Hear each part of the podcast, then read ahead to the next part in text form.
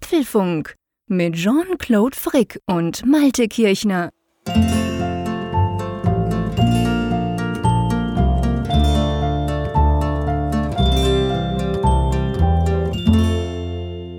Hallo und herzlich willkommen zum Apfelfunk Pro Ausgabe 1. Nee, Moment, stimmt, da stimmt was nicht. Hallo Apfelfunk 194, nix mit Pro, aber ich dachte mir, es passt ja zum Thema, was wir nachher haben, lieber Malte. Hallo, bei dir nicht so Pro, oder?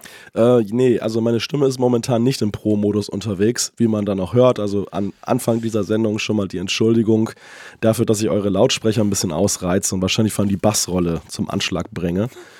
Aber naja, das Schicksal meinte es nicht gut mit mir gesundheitlich diese Woche. Der, der Malte Joe Cocker. du tönst so ein bisschen wie der Joe Cocker, ein Sänger, den ich früher immer ganz gern gehört ja. habe, der 40 Jahre lang Whisky gesoffen hat und auch so getönt hat. You can leave your aber, hat on. Ja, genau, ja, genau. Aber eigentlich eine ganz coole Stimme, muss man sagen. Und aber ich, du bist wirklich krank. Also das muss man sagen. An dieser Stelle herzlichen Dank auch. Ähm, du bist ja sowieso, du bist ja sowieso ein Tier. Du bist doch nie ausgefallen im Apfelfunk. Echt nicht? Ich war ja schon zweimal flach gelegen in diesen 194 Folgen. Einmal mussten wir sogar den Raphael aus der Verzweiflung dazu holen. Das wolltest du natürlich nicht, darum hast du dich aufgerafft, gell? Ja, aber der, der liebe Raphael hat auch ein bisschen mitgeholfen. Er hat mir nämlich den Tipp gegeben, ich sollte mal Milch mit Honig zu mir nehmen. Hat das genützt? Ähm, meine Frau sagt nein. Ich behaupte, irgendwie so ein bisschen glatter ist die Stimme schon. Also zumindest ist sie nicht so okay. ganz so ja, frequenzschwankend, wie sie teilweise heute war. Und okay. hoffe mal, dass sie durchhält. Ja, wir haben jetzt, wir haben jetzt, um das auch ganz klar zu sagen, also wir haben jetzt einfach gesagt, ich habe dem Malte fest ins Gewissen geredet in unserem Vorgespräch, haben gesagt, hey, wenn dann, wenn du das Gefühl hast, es geht nicht mehr und wenn deine Stimme nicht schlapp macht, dann meldest du dich und dann ist halt der Apfelfunk mal ein bisschen kürzer oder so. Wir schauen jetzt einfach mal, weil wir wollen dich ja nicht überfordern, wir wollen nicht, dass du dann noch kränker bist. Wobei Du hast mir ja gesagt, ihr habt morgen frei, ihr faulen Säcke. also am Niedersachsen darfst du nicht sagen, dass ein fauler Sack ist. Denn das ist das wirklich das Bundesland hier, glaube ich, mit den wenigsten gesetzlichen Feiertagen in Deutschland. Am schlimmsten sind ja die Bayern und ich glaube, gefolgt von den Nordrhein-Westfalen, die haben so ziemlich jeden katholischen Feiertag abgegriffen, den es gibt. Und den Niedersachsen hat man letztes Jahr das erste Mal mit dem Reformationsjubiläum, dem lutheranischen, dann, dann ein Feiertag gespendet, nämlich den Reformationstag. Das sollte eine einmalige Sache sein, fanden aber alle ganz dufte und dann hat man halt gesagt, okay, dann machen wir es halt ab sofort jedes Jahr. Aber, aber jetzt hilf mir mal kurz. Einfach nur, nur, dass der Schweizer auch versteht. Du weißt, ich habe immer ein bisschen, ich brauche immer ein bisschen länger. Und zwar, ähm, das, also bei uns ist es so, dass die Katholischen, du hast schon schon erwähnt, die haben ja den Allerheiligen, also der ja. Freitag dann, der 1. November, der ist bei uns in gewissen Kantonen, vor allem so in den Innerschweizer, in den Bergen, wo man noch Angst hat vor dem lieben Gott, da ist das auch ein Feiertag. Aber wie, wieso denn der Tag vorher? Ja, der Reformationstag ist ja ein Feiertag in der evangelischen Kirche, die hier, so. die hier dominant ist in Niedersachsen. Es gibt zwar auch katholische Gegenden, so gerade das Südoldenburgische ist sehr katholisch, aber ähm, hier so die Mehrheit und gerade auch die ostfriesische Halbinsel, die ist wirklich dann erzprotestantisch, soweit überhaupt noch die Leute heute in der Kirche sind. Ich meine, das ist auch noch so eine Diskussion, die man führen könnte, dass es schon interessant ist, im Jahre 2019 noch einen kirchlichen Feiertag einzuführen, wenn eigentlich da der große Massenexodus raus aus der Kirche ist. Aber auf jeden Fall ist man halt danach gegangen und ja, das Reform der Reformationstag, das ist ja der Tag, an dem Luther seine Thesen da an die Kirchentür genagelt hat. Und das war ja vor Allerheiligen. Also es war ja so eine kleine Beleidigung ah, das auch wusste ich gar nicht mehr. Die er ist schon so Katholiken. lange her, ich erinnere mich gar nicht mehr dran. ja, genau. ich geschlafen in der Schule. Ah, stimmt, das war am Tag vorher. Das heißt jetzt aber bei dir in Niedersachsen, also du hast morgen am 31. ist ja übrigens der 30. Oktober, sorry, habe ich glaube ich gar nicht gesagt, Mittwochabend wie immer. Aber das heißt, du hast jetzt am 31. ist bei euch Feiertag und dann haben wir aber im ersten nicht mehr, oder zieht ihr das gleich durch? Nein, nein, also am ersten ist dann wieder normales Arbeiten angesagt. Bei mir okay. ist morgen auch Arbeiten angesagt, denn es soll ja auch am Freitag eine Zeitung erscheinen. Allerdings nur im eingeschränkten Modus, weil wir haben heute schon kräftig vorproduziert und morgen ist auch wirklich tote Hose, weil das ist ja wirklich so ein toter Feiertag. Es gibt ja nichts irgendwie. Das, das Einzige, was hier gefeiert wird, ist Halloween tatsächlich. Ja, genau, ist bei uns auch und ein blöder Brauch. Ein sehr blöder Brauch und naja, das, das ist halt das Paradoxe. Okay, okay, alles klar. Also ist gönne ich dir natürlich, absolut, kein Problem. Ähm, ich, ich, ich war nur tatsächlich verwirrt von diesem Allerheiligen. Und, also ich habe schon wieder was gelernt. Das ist doch super. Wir lernen ja meistens was im Apfelfunk auch voneinander. ähm, wenn du einverstanden bist, würde ich eigentlich gerne mal zum Themenüberblick kommen. Oh ja. Wollen wir das machen? Oh ja, und da, da fangen wir an mit einer faustdicken Überraschung, die sich aber so ein bisschen ja schon abgezeichnet hat, aber ich fand, sie kam dann doch urplötzlich. Und zwar sind die AirPods Pro erschienen. Genau. Und es ist überhaupt ganz viel erschienen. Es war eigentlich eine geile Apple-Woche bis jetzt, muss man sagen. Und zuerst Mittwoch.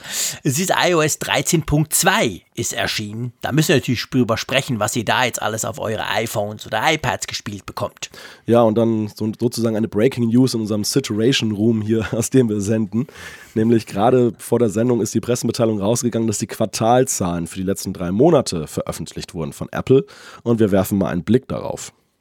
Genau, das iOS 13.2 Update hat bei HomePods ein paar unschöne Dinge gemacht, was das genau heißt und was ihr jetzt nicht tun solltet mit eurem HomePod, wenn ihr schon aktualisiert habt, das erklären wir euch. Besitzer einer älteren Apple Watch können sich freuen, denn auch die Series 1 und 2, die sind jetzt kommen jetzt in den Genuss von Watch OS 6, wie das funktioniert. Genau. macOS hat übrigens auch ein Update be bekommen, werden wir kurz drüber sprechen. Und dann sprechen wir über sechs Gründe, warum iOS 13 und macOS Catalina so buggy sind. Und schlussendlich natürlich eine Umfrage der Woche mit Auswertung der ja, Vorwoche, ich wollte schon wieder letztjährig sagen, und anschließend dann die Zuschriften unserer Hörer. Genau, so, so, so, so, so, so denn deine Stimme damit Genau, macht. die Einschränkung ist richtig. die muss man vielleicht auch dazu sagen.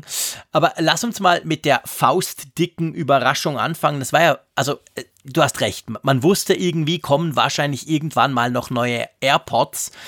Aber die Art, wie sie kamen und dass sie jetzt kamen und dass sie so schnell kamen, das war schon eine Überraschung, oder? Ja, absolut. Also es deutete sich ja schon sehr stark an, dass da eben jetzt dann das in die Richtung geht. Allerdings war es halt so die Frage des Wie. Viele hatten ja mit einem Oktober-Event noch gerechnet, das dann irgendwie last minute eine Woche vorher angekündigt wird. Da war ja, man kann sagen, letzte Woche so die Deadline verstrichen, wo halt normalerweise die Einladungen ausgesprochen werden. Dann hieß es, hm, vielleicht gibt es auch ein November-Event. Aber da gab es viele Gegenstimmen, weil auch gesagt wurde, naja, Apple hat jetzt ja auch Apple TV Plus eben vor sich mhm. und da werden viele Kräfte gebunden sein. Und am Ende sickerte so ein bisschen durch. Es läuft wohl so auf diese Geschichte, dass Apple Briefings macht für ausgewählte Medien hinaus, was sie immer wieder ja mal bei Produkten gemacht haben. Aber ich fand das schon recht kurios. Also es war ja schon auch nicht so ein klassisches Briefing-Thema, oder? Nee, nee, eigentlich nicht. Also das war. Ich war nicht dabei, aber ich gebe dir völlig recht. Also das war eigentlich so ein untypisches. Aber man muss ja sagen, die AirPods tragen ja jetzt auch Pro im Namen. Jetzt könnte man natürlich sagen, ja, alles, was Pro im Namen hat, braucht ein Briefing, oder? Ja, das, das, das schon. Aber äh, was, mich, was mich so ein bisschen erstaunt hat, einerseits war, ich meine, dass Apple so den Kreis der Eingeladenen in den, über den Jahre verändert hat, das hat man ja schon gesehen. In Amerika waren wieder sehr stark die YouTuber vertreten, mhm. weniger die klassischen Medien. Aber interessant fand ich vor allem, dass es einen extrem kurzen Timeframe gab für diejenigen, die dann eben in den Genuss kamen, vorab Testgeräte zu bekommen. Das waren ja wirklich so zwei, drei Stunden, die sie dann teilweise hatten dann, oder beziehungsweise dann so ein halber Tag. Ähm, und die hauten ganz schnell ihre Reviews raus, weil nämlich dann ja auch schon der Bestellbeginn und die erste Zustellung begonnen hat. Und ich fand, das war schon ja, wirklich krass. Normalerweise. Das war untypisch. Hast du so eine Geschichte, wenn Apple halt dann ausgewählte Medien einlädt zu Briefings, dann gibt es so eine Art NDA. Und dann heißt es hier, habt ihr schon mal ein Testgerät, es wird euch erzählt, wie es funktioniert und was es kann.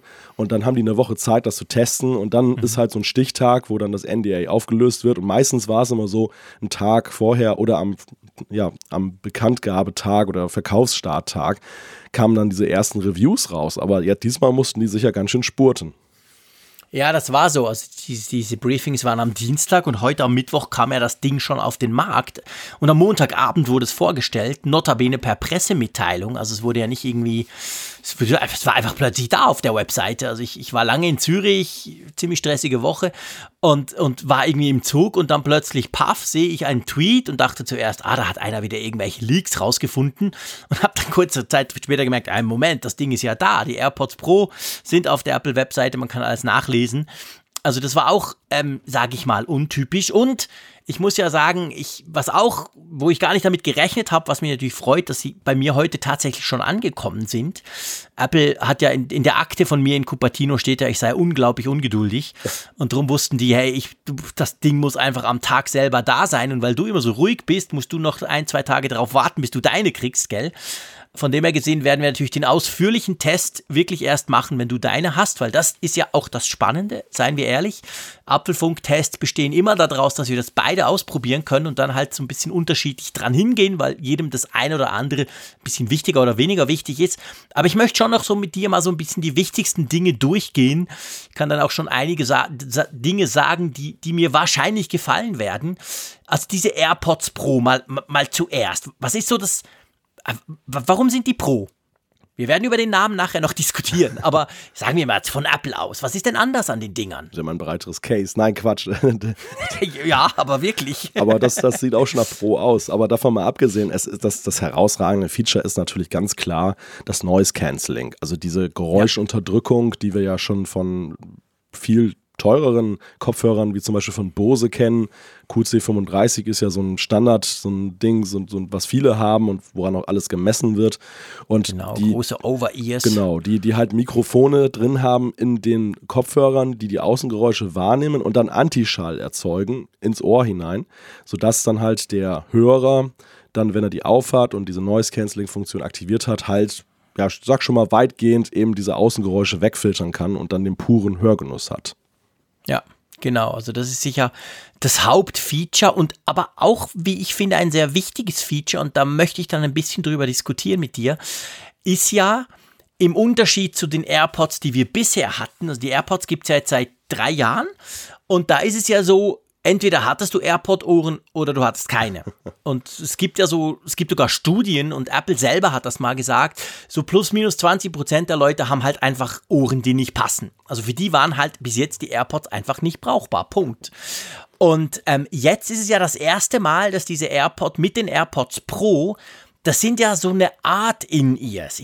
Es sind nicht komplette In-Ears, weil sie gehen nicht ganz so weit rein ins Ohr wie das andere, wie zum Beispiel das die Beats X oder so sind, aber vom Design her ist es so, sie gehen mehr in den Ohrkanal rein und sie haben vorne, haben sie so ähm, Silikon-Ohrstücke, die man auch austauschen kann. Das heißt, es gibt drei verschiedene so Ohrstücke, wie man es von diesen klassischen In-Ears gewöhnt ist. Und dadurch gibt es natürlich also ich behaupte mal, diese Art AirPod Pro, die wird mehr Leuten also die wird auch Leuten unter Umständen ins Ohr passen, die jetzt ganz klar sagen, sorry, AirPods wären zwar schön, aber die fallen mir immer raus. Mhm. Also bei mir ist es so, ich habe AirPod-Ohren. Ihr wisst, ich bin ja ein AirPod-Fanatiker. Ich habe die im Schnitt pro Arbeitstag fünf Stunden drin. Also ich, drum sind die auch nach einem Jahr mehr oder weniger durchgenudelt bei mir. Ich brauche die unglaublich viel. Aber es ist bei mir so, ich habe immer so das Gefühl, ja, also wenn ich mich fest bewege und ich bin ja so ein zappliger Typ oder auf dem Fahrrad, wenn ich mal kurz nach hinten gucke, ob da ein Auto kommt oder so, dann habe ich immer so ein bisschen Angst, die fallen raus. Sie sind mir noch selten rausgefallen, aber auch schon. Es ist nicht schlimm, nicht verhindernd, aber so ein bisschen, äh. Und ich habe jetzt die AirPods Pro seit ungefähr fünf Stunden und muss sagen, die halten bei mir in der, mit der Standard-Mittelohrgröße, die die drauf ist, also der mittlere Ohrtipp ist drauf, wenn man, wenn man sie auspackt, halten deutlich besser. Also die halten bei mir viel besser in den Ohren als die vorherigen. Mhm.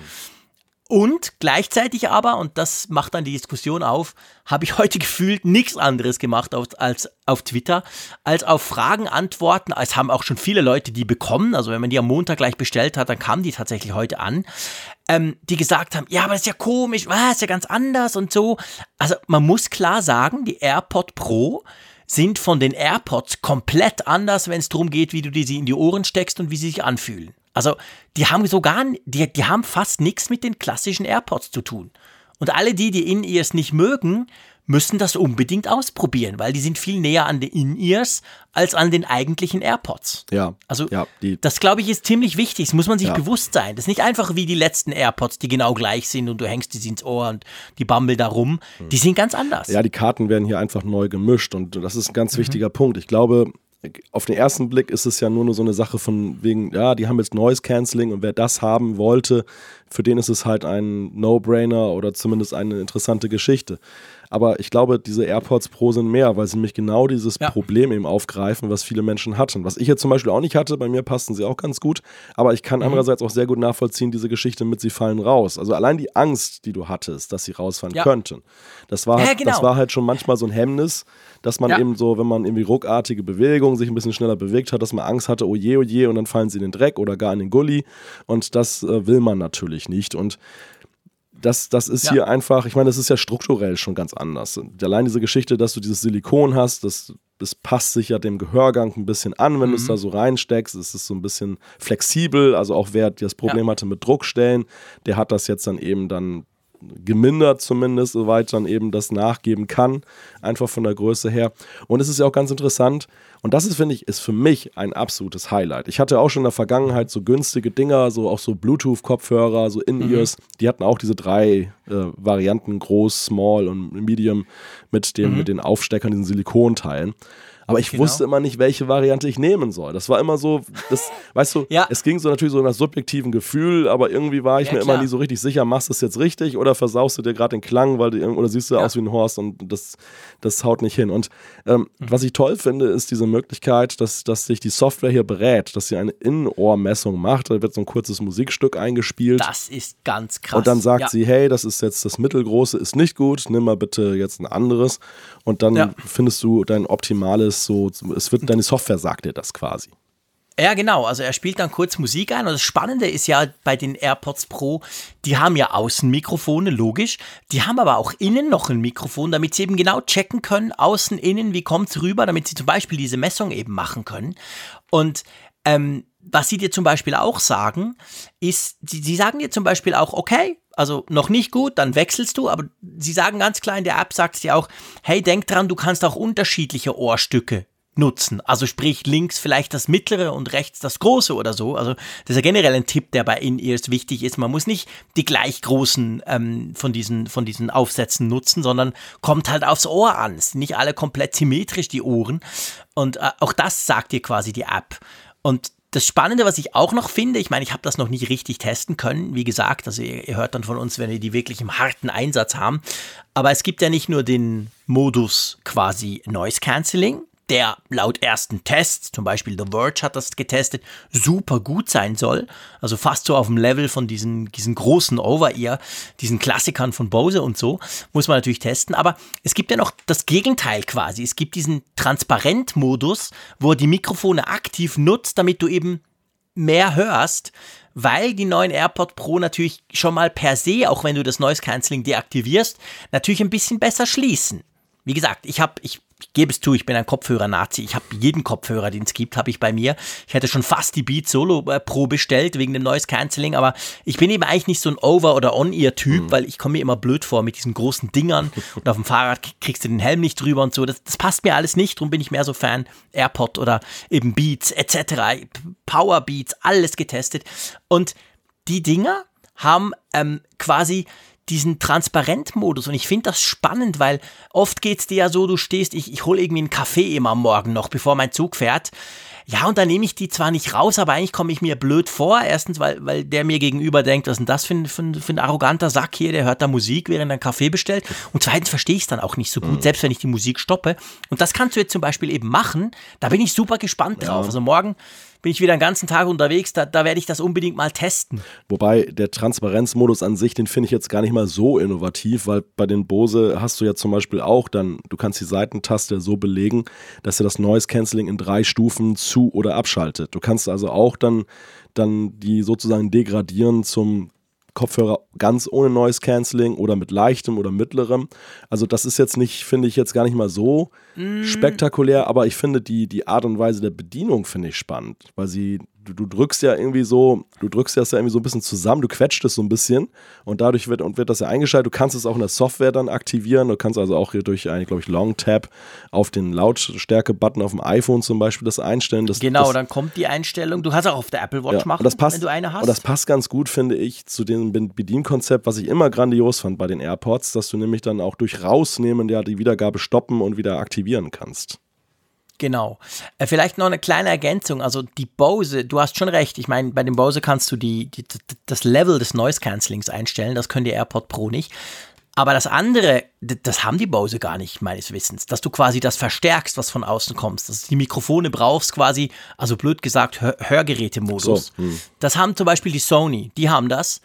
Und wahrscheinlich funktioniert, auf dem Fahrrad wird es wahrscheinlich nicht funktionieren, weil da kommt dann der Wind und dann rauscht es nur noch. Da wird es wahrscheinlich nicht gehen. Ich werde das morgen früh testen. Aber das, also ich gebe dir recht, das ist nicht innovativ im eigentlichen Sinne, das haben viele andere auch schon, haben gemerkt, hey, wir haben ja Mikrofone, wir können die auch brauchen, quasi umgekehrt, um das Zeug noch ein bisschen zu verstärken, was von außen reinkommt. Ähm, was man so lesen konnte heute von denen, die das jetzt schon getestet haben, das soll wohl insofern speziell sein, dass eigentlich alle durchs Bank, die die großen YouTuber in Amerika, auch die paar Deutschen, die schon getestet haben, die haben alle geschrieben, dass das Spezielle daran sei, wenn du diesen Transparenzmodus aktivierst, dass du völlig vergisst, dass du die Dinger in den Ohren hast. Das ist interessant. Was genau das heißt, kann ich noch nicht nachvollziehen. Muss ich mal testen. Hm. Aber also, das ist tatsächlich etwas, was in den Testberichten bis jetzt, so kam es mir zumindest vor, fast noch euphorischer aufgenommen wurde als das Noise Cancelling an und für sich obwohl ja das Noise Cancelling eigentlich das Spannende ist. Aber es ist halt cool, du hast verschiedene Möglichkeiten. Also du kannst bei mir zum Beispiel der Klassiker, auf dem Fahrrad werde ich natürlich nicht Noise Cancelling, ich bin ja nicht lebensmüde. Und äh, wenn ich am Bahnhof rumlaufe, auch nicht, weil da fühle ich mich nicht wohl, wenn ich nicht höre, was um mich geht. Aber im Zug bin ich eigentlich durchaus zwischendurch froh, einfach mal zu sagen, komm, jetzt aber Ruhe bitte. Also ich bin super gespannt. Ich werde wahrscheinlich alle drei Modi immer mal wieder brauchen. Also das, das ist schon, das, das, das, das, das macht mich echt an. Jetzt bin ich richtig gespannt auf morgen. Ja, ich glaube, es ist ja auch so der Unique Selling Point der AirPods seit ja. jeher gewesen, dass sie so immer den Anspruch verfolgt haben, einigermaßen unsichtbar zu werden für den Nutzer. Ja. Also angefangen damit, du hast es vorhin gesagt, dass, dass AirPod-Nutzer ja auch es nicht so gerne mögen, zum Beispiel so riesige Over-Ears zu tragen.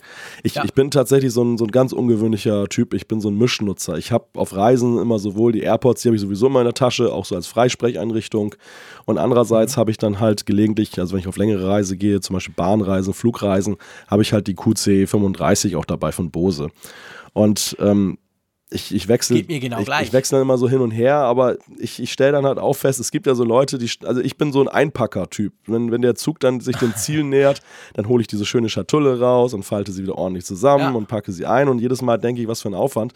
Und andere Leute, die rennen halt einfach mit den Dingern so raus. Und die haben anscheinend auch Noise Cancelling an. Also die laufen dann auch durch den Bahnhof und haben wohl gar keine Angst, dass sie mit jemandem zusammenstoßen. Ja, ja. Ich habe ich, ich hab das schon. und total unwohl. Genau, und das, ja. und das, das, da bin ich dann schon längst wieder auf den AirPods unterwegs, weil die halt ähm, doch irgendwie ja die klassischen durchlassen, also Geräusche durchlassen, aber irgendwie locker sitzen und so. Und da bin ich jetzt sehr gespannt. Da, da, da sind natürlich die AirPods Pro so in einer Tradition, in der sie jetzt dann folgen. Ja, und also ich, ich bin übrigens eigentlich ähnlich wie du. Ich habe zwar die AirPods unglaublich oft an. Das sind meine wirklich, meine, meine immer dabei, immer eigentlich in den Ohrenstecker. Aber wenn ich auf Flugreisen gehe und das Bezug lustigerweise nicht, aber Flug, dann habe ich immer auch die, ich sag's mal salopp, die richtigen Kopfhörer. Das waren lange die Bose, inzwischen sind es die Sony, da die MX3, die, die neuen, die sind auch genial. Aber die sind wirklich, ich meine, wenn ich die anlasse, will ich einfach komplette Ruhe. Und im Flieger, dann kommt ja auch niemand, dann ist einfach baff. Und sonst brauche ich die eigentlich nie. Und manchmal im Zug denke ich so, ja, aber jetzt so für kurz wäre es cool. Und da, drum freue ich mich eigentlich so über die AirPods Pro, weil die können genau das. Ich meine, ich werde natürlich auf dem nächsten Interkontinentalflug beide dabei haben und nicht einfach sagen, ja, wahrscheinlich reichen die AirPods. Das würde ich mich nicht trauen. Also ich würde dann die großen trotzdem mitnehmen. Aber jetzt so für, für meinen, wo ich meistens so hin und her und ich fahre halt viel Zug und so, da ist das genial. Dann schaltest du halt ein, dann schaltest du wieder aus. Aber du musst nicht irgendwie die Kopfhörer wechseln oder so. Das finde ich schon spannend. Vielleicht noch ein kleiner Punkt. Es gibt auch, gerade auf Twitter gibt es auch einige Diskussionen, gab es heute so um den Klang, wie die denn tönen mein Eindruck nach vielleicht einer halben Stunde war, sie tun massiv besser als die klassischen AirPods. Aber da haben auch viele auf Twitter geschrieben, nein, es sei ja viel schlimmer als vorher. Ich behaupte mal wahrscheinlich, wenn sie nicht gut in den Ohren stecken oder wenn es nicht gut passt, dann tönen sie scheiße. Weil das war auch bei den Beats X so. Bei In-Ears ist es so, wenn die wirklich gut drin sind, dann, dann ist okay. Aber wenn die nicht gut drin sind, dann tönen sie total mau. Und bei den AirPods war es ja so, ich meine, die konntest du irgendwie ein bisschen ins Ohr tun. Das hat nicht so eine Rolle gespielt. Bei den Pro spielt das jetzt eben definitiv eine Rolle. Also ich behaupte mal, ich behaupte das einfach mal, ich bin gespannt, was du dazu sagst. Die, die tönen schon deutlich besser. Also für mich tönen die mehr auf Beats X Level, also viel mehr Bass, viel mehr Druck als die AirPods aber nur, wenn sie halt wirklich gut im Ohr stecken. Mhm. Das ist so mein Ding, was ich heute nachmittags Gefühl bekommen habe. Aber da wurde schon heiß diskutiert, auch in den sozialen Medien drum. Also ja, es sind wirklich, die sind einfach anders, diese Pro-Dinger. Ja, ja, sie tragen den Namen AirPods. Sie, sie haben natürlich auch vom Case noch gewisse Ähnlichkeiten. Mhm. Aber es ist schon ein wirklich andersartiges Produkt. Eigentlich das erste Mal, dass diese AirPods in ihrer Geschichte jetzt so doch neu erfunden wurden. Ja, genau. Ja, ganz genau. Ähm, Bevor wir, ich glaube, wir können jetzt kurz über das Pro diskutieren und dann zum Preis kommen, weil das eine ergibt wahrscheinlich auch ein bisschen das andere. Wir haben natürlich, drum ja meine leicht saloppe Anmoderation dieses Apfelfunks, ähm, du hast ja in unser Skript geschrieben, ja, aber Mensch, wie oft soll denn der Beiname Pro eigentlich noch kommen? Jetzt kommt schon wieder was Pro. Ihr erinnert euch vielleicht, liebe Hörerinnen und Hörer, wir haben ja ich glaube, das waren 45 Minuten, wo wir darüber gestritten haben beim iPhone, als das vorgestellt wurde im September, warum denn das jetzt Pro heißt und so. Wir haben uns ja ziemlich virtuell die Köpfe eingeschlagen dabei. Ich weiß nicht, ob wir dieses Mal wieder so weit gehen. Ähm, sag du mal zuerst was zum Pro. Was hältst du jetzt davon, dass die Dinger AirPod Pro heißen und nicht einfach AirPod 3? Also ich kann die Logik nachvollziehen. Apple positioniert dieses Produkt ja nicht, wie viele es lange vermutet haben, als Nachfolger der klassischen AirPods, also als AirPods ja. 3. Das war ja sehr, sehr lange in der Gerüchteküche das ganz heiß, ja, genau. die ganz heiß gehandelte Variante, sondern es ist ja ein Parallelprodukt. Es ist ein Produkt, was jetzt sozusagen on the top von diesen klassischen AirPods ist. Man kann sich entscheiden, entweder die günstigeren AirPods zu kaufen oder diese AirPods Pro, die noch Noise Cancelling können und so ein bisschen mehr. Und ja, so macht es ja irgendwie schon Sinn. Also jetzt einfach von der Namensgebung her. Ich, wo, wo ich so ein bisschen, naja, mittlerweile schmunzel ich schon eher darüber, als dass es mich ärgert. Ich habe halt gedacht, es ist schon wirklich in diesem Jahr ein sehr inflationärer Gebrauch der, der Beigabe Pro. Und ich finde halt auch, dass dieses Pro sich bei Apple eben auch total unterschiedlich definiert. Das ist manchmal ist es einfach nur sozusagen das ja, Superior-Modell von dem gleichen und äh, hat jetzt gar nicht so sehr was mit Pro-Bedürfnissen zu tun. Im nächsten Moment ist es tatsächlich ein Gerät, was eben Pro-Nutzer anspricht, wie zum Beispiel der Mac Pro, der iMac Pro oder eben auch das MacBook Pro in meinen Augen. Und ich finde, das ist halt so ein, so ein ja, vielleicht etwas Verwirrspiel. Andererseits, ja, mhm. Namen sind ja Schall und Rauch bekanntermaßen. Es geht um Marketing. Und äh, wenn das funktioniert, ja, was soll man dagegen sagen? Also ich behaupte jetzt einfach mal, ich, ich habe tatsächlich heute, das ist kein Scherz, habe ich wahrscheinlich eine gute Stunde an dieser Geschichte rumstudiert und mir kam dann die Erleuchtung. Ähm, nee, ich, ich habe tatsächlich das Gefühl, jetzt, aber erst mit den AirPods habe ich so ein bisschen begriffen, was das Pro heißt. Natürlich, das Pro hat eine gewisse Historie, das müssen wir nicht mehr aufrollen. Du hast gesagt, MacBook Pro, iMac Pro und so. Klar, aber ich behaupte mal, dieses Jahr dieses Jahr macht Apple das anders. Und zwar ist das Pro eigentlich, ist einfach die Differenzierung zwischen Modellen. Es gibt die Standardmodelle und es gibt die Pro-Modelle. Und die Pro-Modelle sind nicht nur teurer, sondern die definieren sich durch irgendetwas, was sie besser können.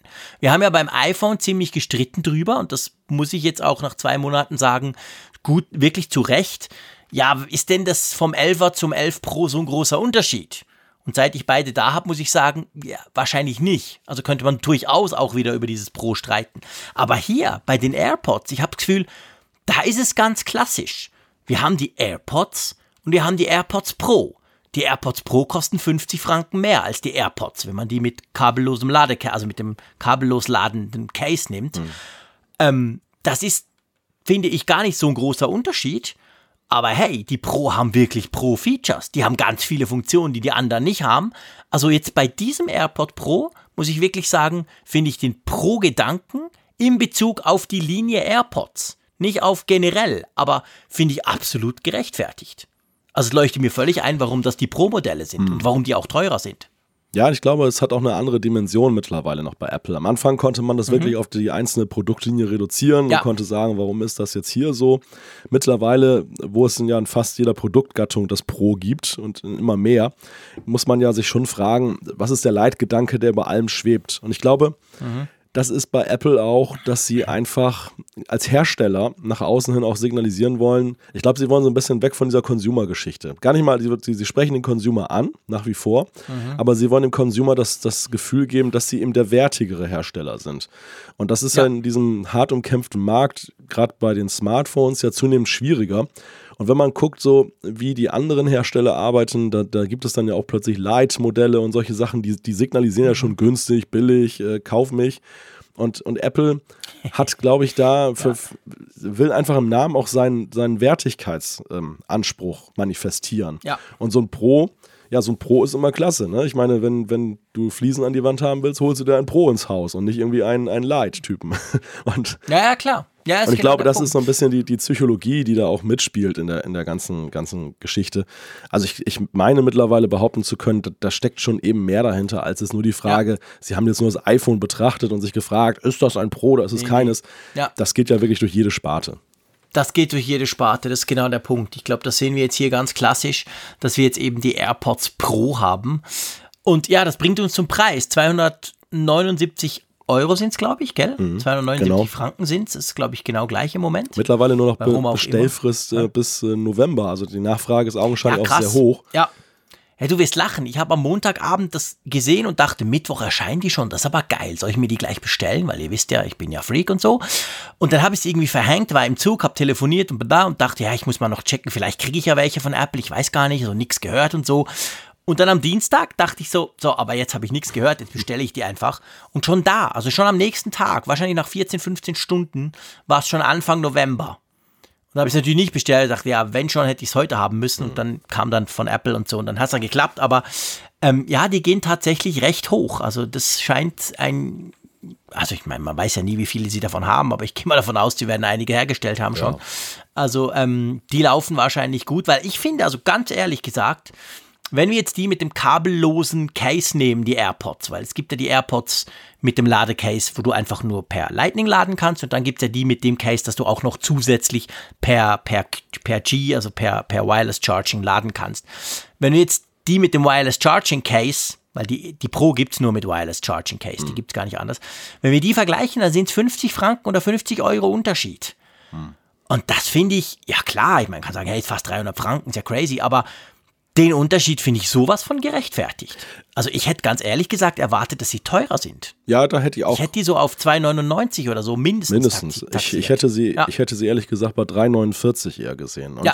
ähm, Ja. mich hat es auch, Genau. mich auch ein wenig gewundert, ähm, denn für mich ist so der Benchmark gar nicht mal jetzt äh, das andere Apple-Produkt, sondern eher die Frage, was wollen denn die Hersteller anderer Noise-Canceling-Kopfhörer Genau. dafür haben? Und Bose zum Beispiel nimmt ja auch alleine 300 Euro für die QC35. Ich weiß gar nicht, das schwankt immer. Ich habe sie zumindest für den Preis Ja, ja, gekauft. plus, minus. Manchmal auch teurer, manchmal auch 3,29. Also Sony auch und vor allem Ja. auch die kleinen. Also Und- es gibt ja auch, es gibt ja noch Ja. In-Ears, die auch so ein bisschen Noise Cancelling machen von anderen Herstellern.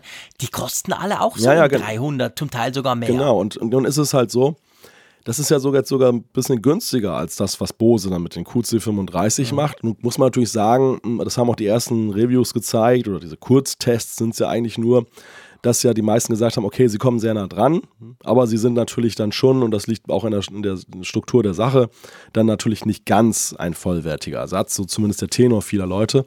Und das ist aber auch okay, weil das sind halt In-Ears und ich finde halt, das ist immer noch ein sehr interessanter Preis und ich bin sehr gespannt, die Dinger zu testen, um mir auch mal anzugucken, wie die Qualität tatsächlich ist. Aber ich finde erstmal, der Preis ist attraktiv.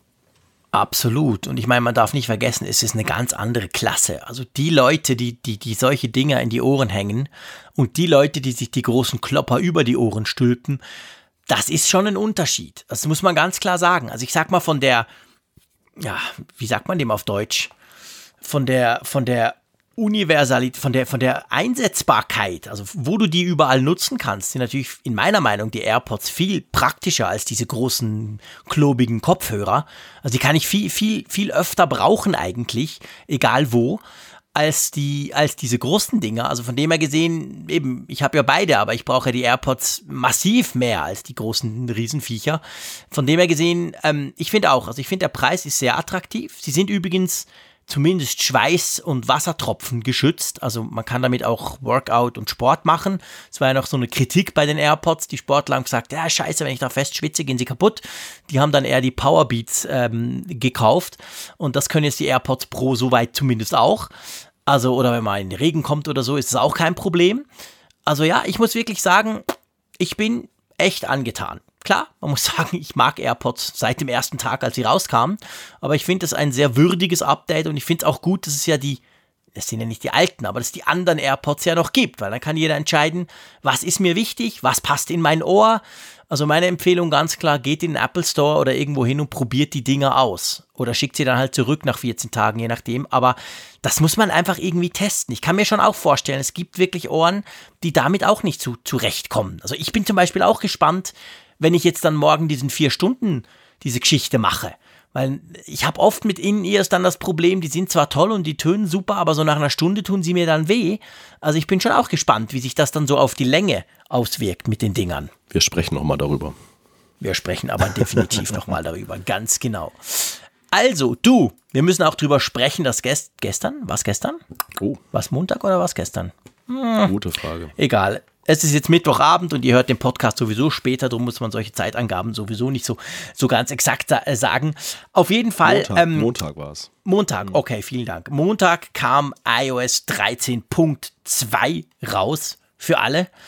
Und ja, mal wieder ein größeres Update, oder? Also das war jetzt nicht so ein reines, ja, ja, wir flicken mal wieder die Fehler und wir zählen ganz hinten irgendwie 13.1.2, 13.1.3 etc. Nee, das ist schon ein, ein heftiger Release, oder? Ja, das ist so ein bisschen wie der verloren gegangene Koffer, der dann halt vom Flughafen dann nachgeliefert wird, kann man sagen. Der dann doch noch ankommt. genau. Das, das, das 13.2 Update enthält nämlich eine ganze Menge Funktionen, die uns ja eigentlich schon für iOS 13.0 in Aussicht gestellt wurden, die in der Beta-Phase dann verschwanden und dann ähm, ja in der Beta dann für 13.2 ja recht frühzeitig wieder in Erscheinung traten. Und sie haben es tatsächlich alle geschafft. Das ist die frohe Botschaft. Also man kann Ja. Vollzug melden. Ich glaube, Apple hat jetzt wirklich alles, was sie in 13 versprochen haben, geliefert. Das war in der Vergangenheit auch nicht immer so. Es dauerte manchmal bis Punkt 4, bis das der Fall war. Ja, und vor allem bis irgendwie im Frühling. Also auch zeitlich. Ja. Ich meine, klar, wir haben jetzt an Anfang November, aber ja, so lange ist das noch nicht. Das sind jetzt vielleicht sechs Wochen, als das alles rauskam. Und letztes Mal war es, ja, pff, eben, letztes Mal war es ja zum Teil, ich glaube, im Frühling kam, kam, kam AirPlay 2 erst raus. Das ging ja ewig.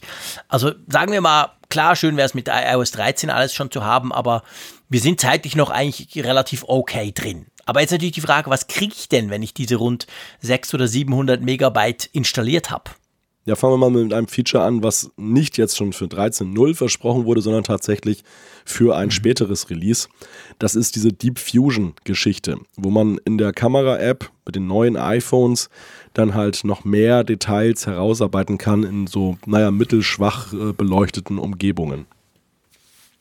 Genau, geht aber nur mit den neuen iPhones, also mit denen von diesem Jahr. Also wenn du iPhone 10s hast, so toll das ist, dann kriegst du Deep Fusion nicht, gell? Genau, aber ich muss dich gleich mal fragen, lieber Jean-Claude. Du hast es ja nun auch schon in der Beta-Phase getestet. Ich bin ja so ein Zögerling gewesen, hab's mir jetzt Montag drauf geladen und gleich drauf losfotografiert.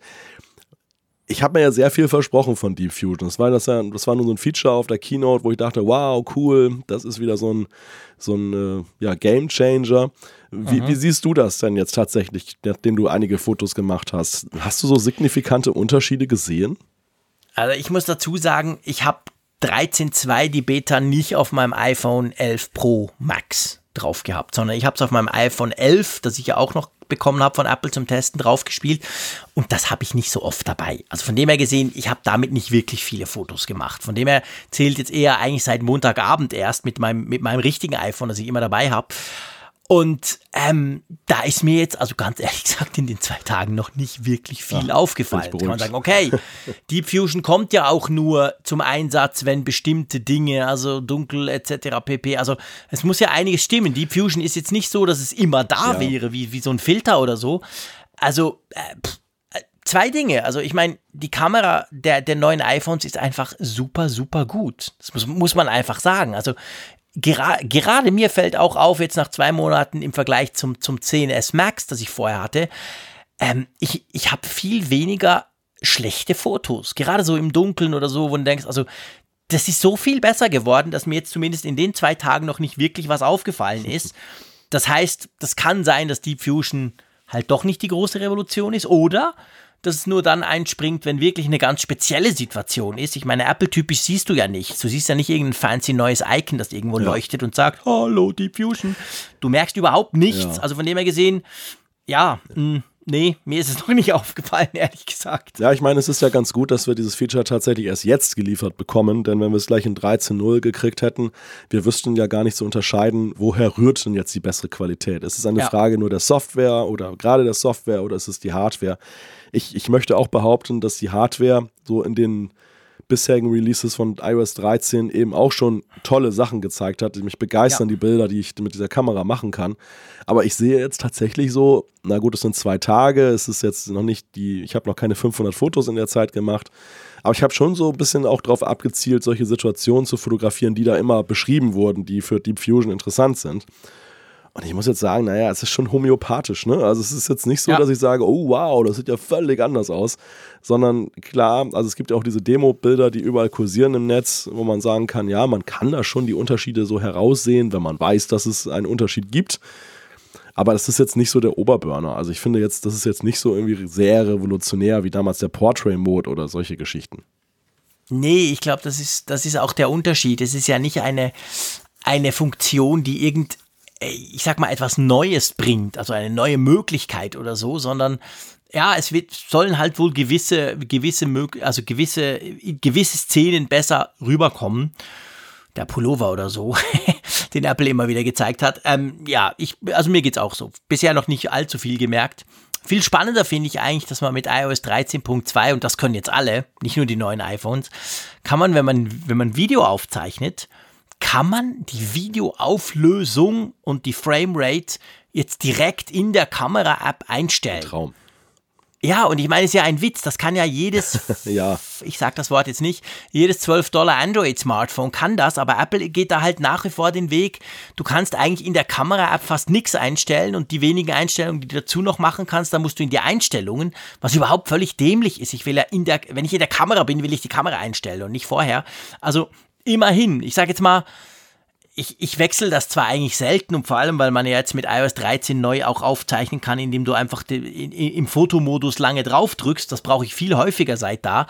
Ähm, ja, ist, ein gut, ist eine gute Idee und ich hoffe natürlich, dass andere Einstellungen ebenfalls diesen Weg gehen. Oder wie siehst du das? Ja, also man muss sie jetzt nicht dafür feiern, dass sie das getan haben, denn wie Nein. du schon gesagt hast, das ist ja so eine Selbstverständlichkeit bei anderen Herstellern. Und es war in der Tat ein sehr merkwürdiges äh, oder eine ja, Versäumnis nicht, aber eine Entscheidung war es halt, die ich schon sehr merkwürdig fand in der Vergangenheit, weil ich fand es einfach tierisch umständlich. Spätestens eigentlich, seitdem du die Möglichkeit hattest, zwischen HD und 4K umzuschalten. Am Anfang war es also ja so ein Framerate-Ding, okay, das lasse ja. ich mir gefallen. Ich finde, das ist schon ein, etwas, was man ja, also zumindest ich äh, wechsle nicht permanent zwischen Framerates hin und her. Das, das, ich auch das, nicht. das, das finde ich verkraftbar, dass ich da aufgefordert werde, in die Einstellungen zu gehen. Aber 4K und HD finde ich schon einen signifikanten Unterschied, weil ich habe nämlich schon häufig mal so, dass ich denke, ich bin immer so in dem Kompromiss zwischen Speicherplatz sparen und für spätere Zeiten gleich die bestmögliche Qualität filmen. Das geht mir genau und dann, gleich. Dann gucke ich ja. zum Beispiel so einen beruflichen Kontext, wo ich dann sage, okay, für so ein YouTube-Video, was, Video, was wir machen, was auch jetzt nur in diesem aktuellen zeitlichen Kontext eine Rolle spielt, da reicht HD doch völlig aus. Aber zum Beispiel ja. bei meinen Privatbildern von den Kindern oder so, da möchte ich natürlich für spätere Jahrzehnte ja jetzt schon das Bestmögliche rausholen, weil wer weiß, auf welchen Displays genau. ich mir das in 50 Jahren angucke. Und das, das ist einfach so der Punkt, wo ich sage, das ist schon ein Use Case, den ich habe, dass ich ständig hin und her schalte. Und das ja. war längst überfällig. Ja, das ist genau der Punkt. Also das, das sehe ich ganz so. Dann natürlich das Feature, auf das wir unbedingt gewartet haben. Wir kriegen 70 neue Emojis. Ich hole mir mal einen Kaffee, okay? Ja. Ja, was? Ah, sorry, diese ganze Emoji-Geschichte, die hängt mir. Ich finde ich find die einfach dämlich. Klar brauche ich auch Emojis, aber ich gebe zu immer die gleichen fünf. Diese, das, ich glaube, wir sind im Moment bei, bei Hunderten. Und man kann immer noch nicht Emojis suchen. What the fuck? Das ist also genau meine, der Punkt. Das ist das Schlimmste. Ich kann, ja, da, ich ist, kann das nicht suchen. Das ist eigentlich der größte Punkt an der ganzen Sache und den ich auch so schwierig finde, weil es ist ja so, mit die, diese Auswahl, diesmal sind es auch wieder 70 Stück, die dazugekommen sind, ja. die wächst kolossal. Es sind natürlich auch so Unterdinger, also dann zum Beispiel so Männchen in verschiedenen Hautfarben. Das ist dann nicht so, dass jetzt wirklich 70 Icons mehr dann in der Übersicht sind.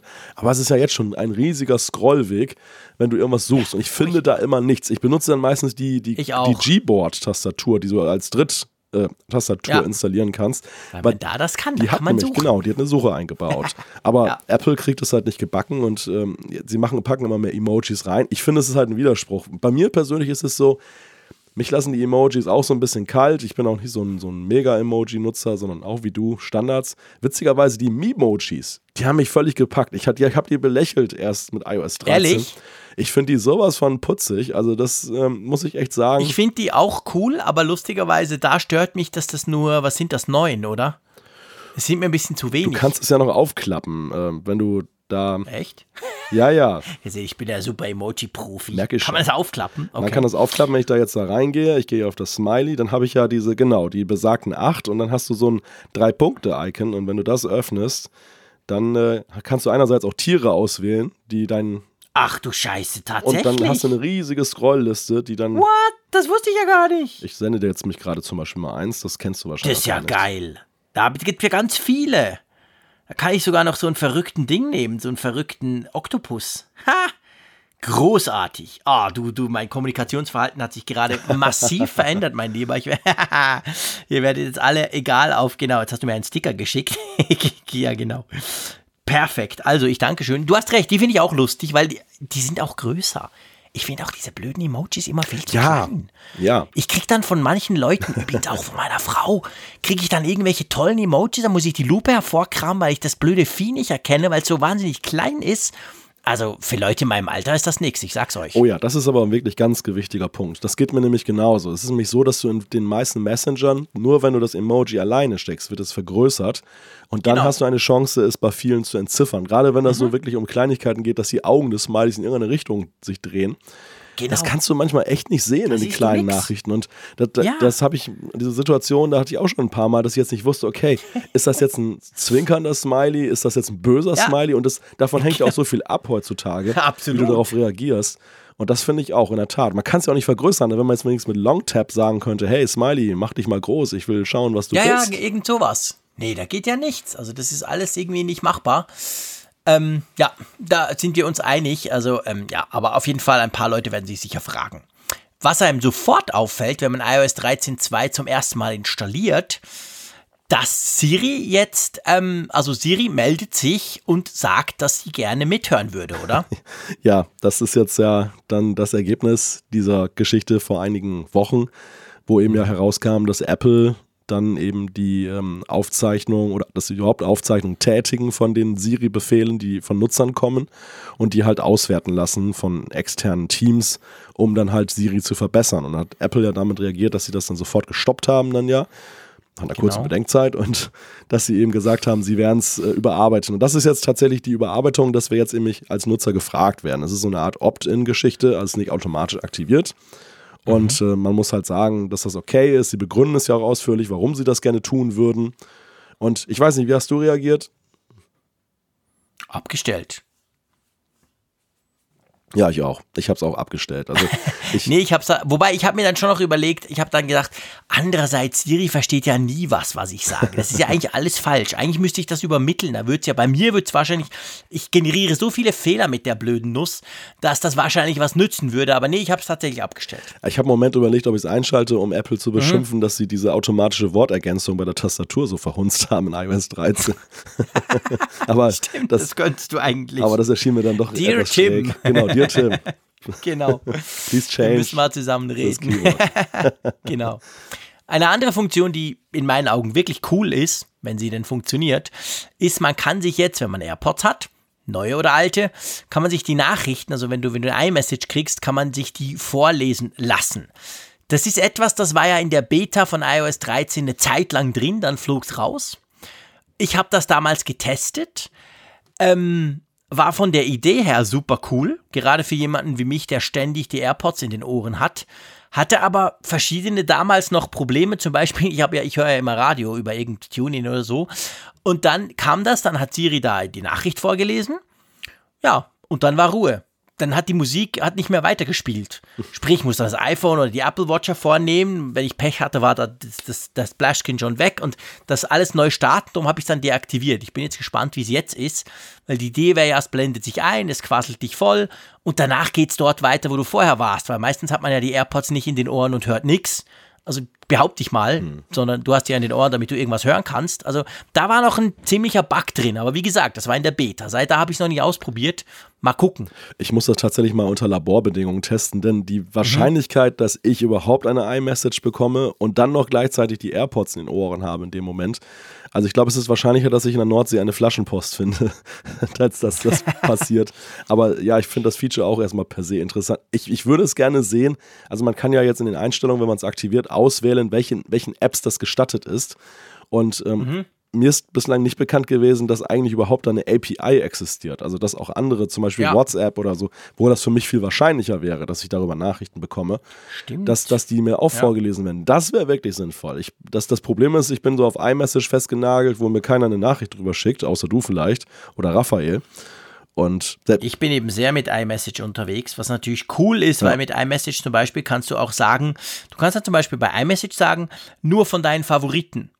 Also wenn mir irgendjemand was schickt, nicht, aber wenn du mir was schickst zum Beispiel, kommt es dann an, also wird es dann vorgelesen.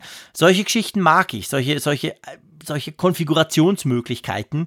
Aber ja, du, ich meine, jetzt, wo du sagst, es gibt eine API, wäre es ja an sich möglich. Ich meine, wir haben es erst seit Monaten. Ja, ich weiß es nicht, ich weiß es nicht. Dass, dass da noch mehr kommt, oder? Also ich, mir war es bislang nicht bekannt, dass es eine gibt. Und mhm. ähm, das ist, die Auswahlfunktion suggeriert aber ja, dass sowas zumindest in der Denke ist.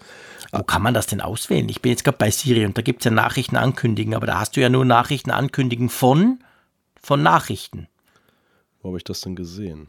Ah gut, wobei es natürlich, es, ich meine, genau Nachrichten ankündigen, Liste, ich gehe da rein von. und genau, dann hast du dann habe ich und dann Nachrichten und sonst nichts. Ja, aber warum ist da nur eine in der Liste? Ich meine, diese Liste, ein Table View machst ja, du in der Regel recht. ja, um es zu ergänzen, um weitere Einträge. Absolut, sonst muss man es ja nicht, wenn sowieso genau, nur bei Nachrichten. Sonst hätten sie einen Schalter ja. machen können für alles. Ja, ja. Und das, genau. das scheint, also ist für mich ein verdeckter Hinweis, dass sie ja. irgendwie da planen, das zu erweitern. Und dann finde ich, genau wird es interessanter, ja. Ja, genau. Also ich meine, das müssten, müssten sie eigentlich machen, dass das andere.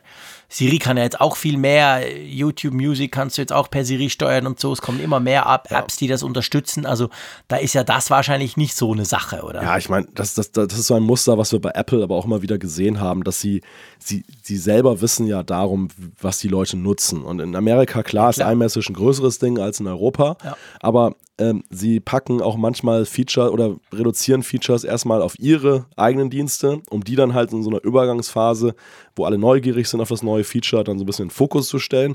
Aber über kurz oder lang öffnen sie es dann auch für weitere.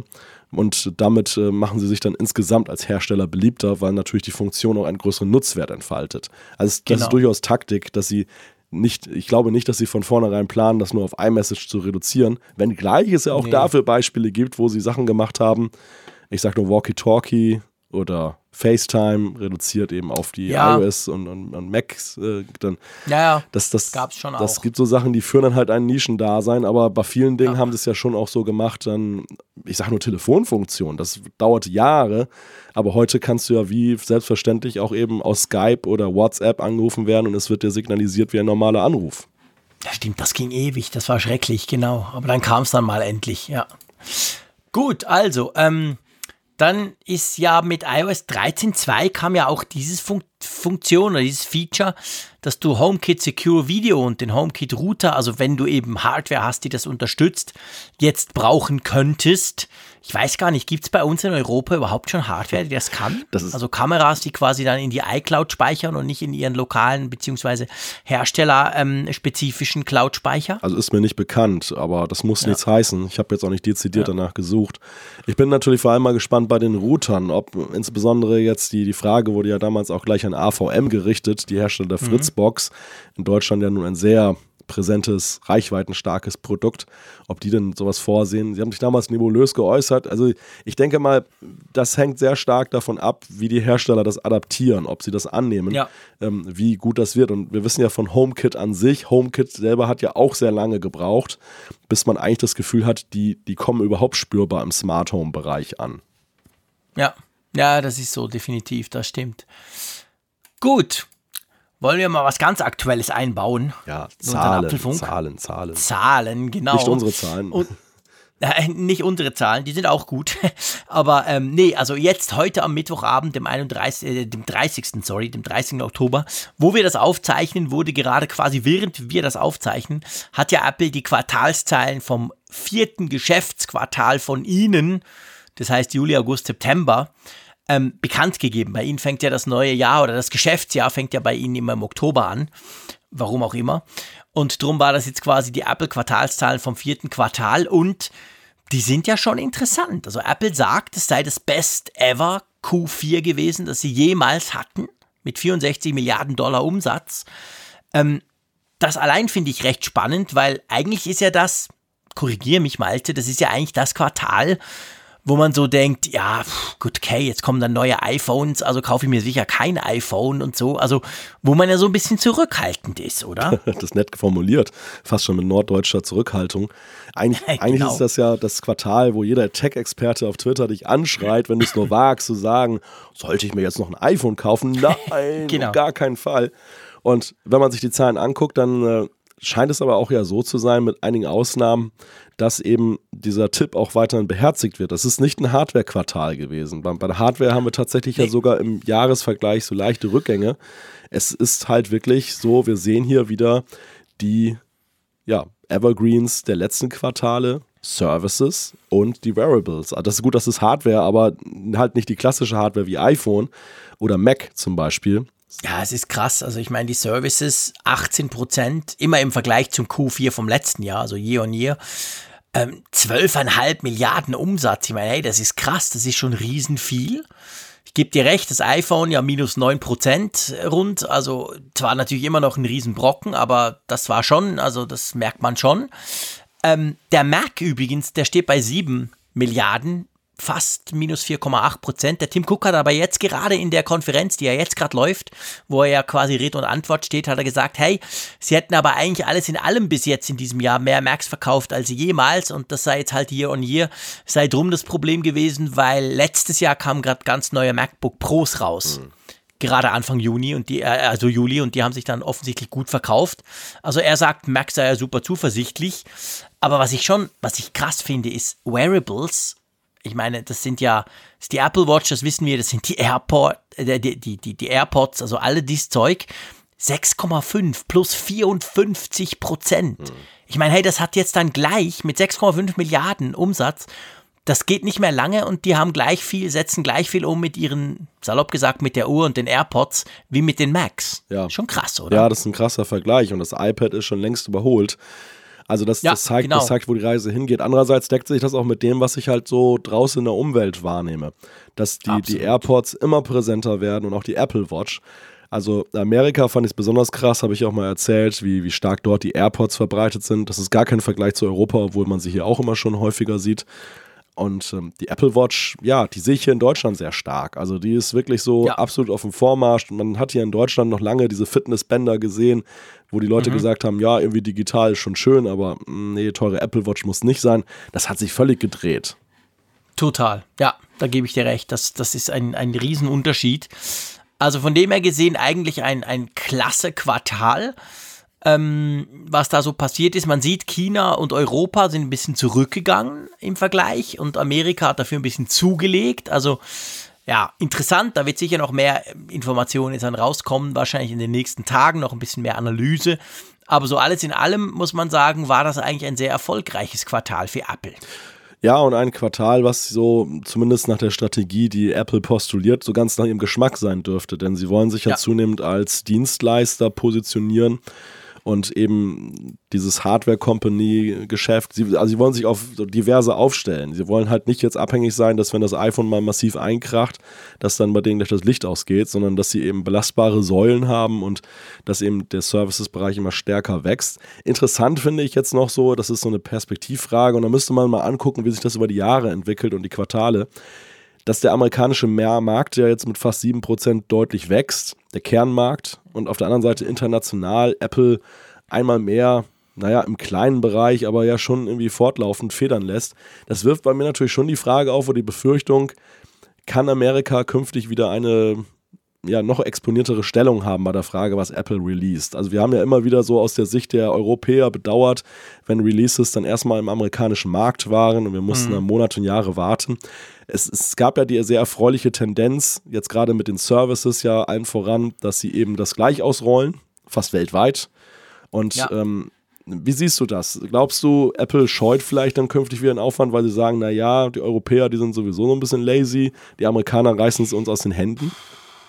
Ja, ich, ich glaube nicht unbedingt. Also ich meine, Amerika ist natürlich trotzdem, ich versuche während ich spreche einen Chart zu finden, der das irgendwo gerade äh, zeigt. Ich habe letztens bin ich über sowas gestolpert.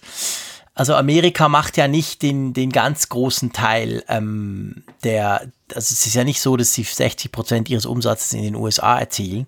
Also Amerika natürlich ist, ist ein riesen, riesen Teil, aber ich glaube nicht, dass sie, dass sie wegen dem, ich meine, gerade auch bei den Services, die ja so extrem am Starten sind, ich meine, jetzt kommt dann Apple TV Plus äh, am Freitag und so, das sind ja Geschichten, die, die startest du wo es vor allem ja auch darum geht, einfach mal zuerst möglichst viele Leute zu erreichen. Und klar, Amerika ist groß, aber das kriegst du nicht, das, das musst du eigentlich global machen. Und da haben sie eigentlich bewiesen, dass, dass sie es genau so machen. Ich meine, Apple TV Plus startet in 100 Ländern, zack.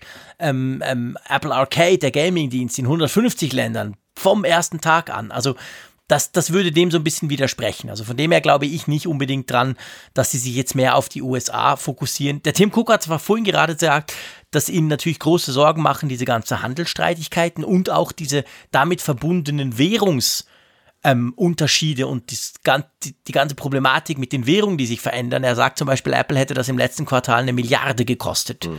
Diese, diese Währungsverluste, die sie hinnehmen mussten durch solche Geschichten. Also das ist schon heftig. Also da, da gucken sie schon drauf, aber ich glaube nicht, dass sie sich dass sie sich mehr auf die USA konzentrieren. Ja, mein Mitleid hält sich gerade ein wenig in Grenzen, weil sie es ja auch schon in der Vergangenheit präventiv mal draufgesattelt haben. Diese, dieses ja, Risiko. ja, natürlich.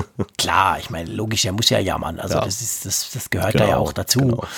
Aber ähm, ja, also von dem her gesehen, habe ich da jetzt nicht so Angst. Ähm, wollen wir zum nächsten Thema kommen? Genau, HomePod. Ja, genau, mein Lieblingsthema. Der HomePod hat jetzt endlich iOS 13.2 bekommen und ich habe jetzt auch gelernt, dass es wirklich iOS ist und nicht irgendwie HomePod OS oder so.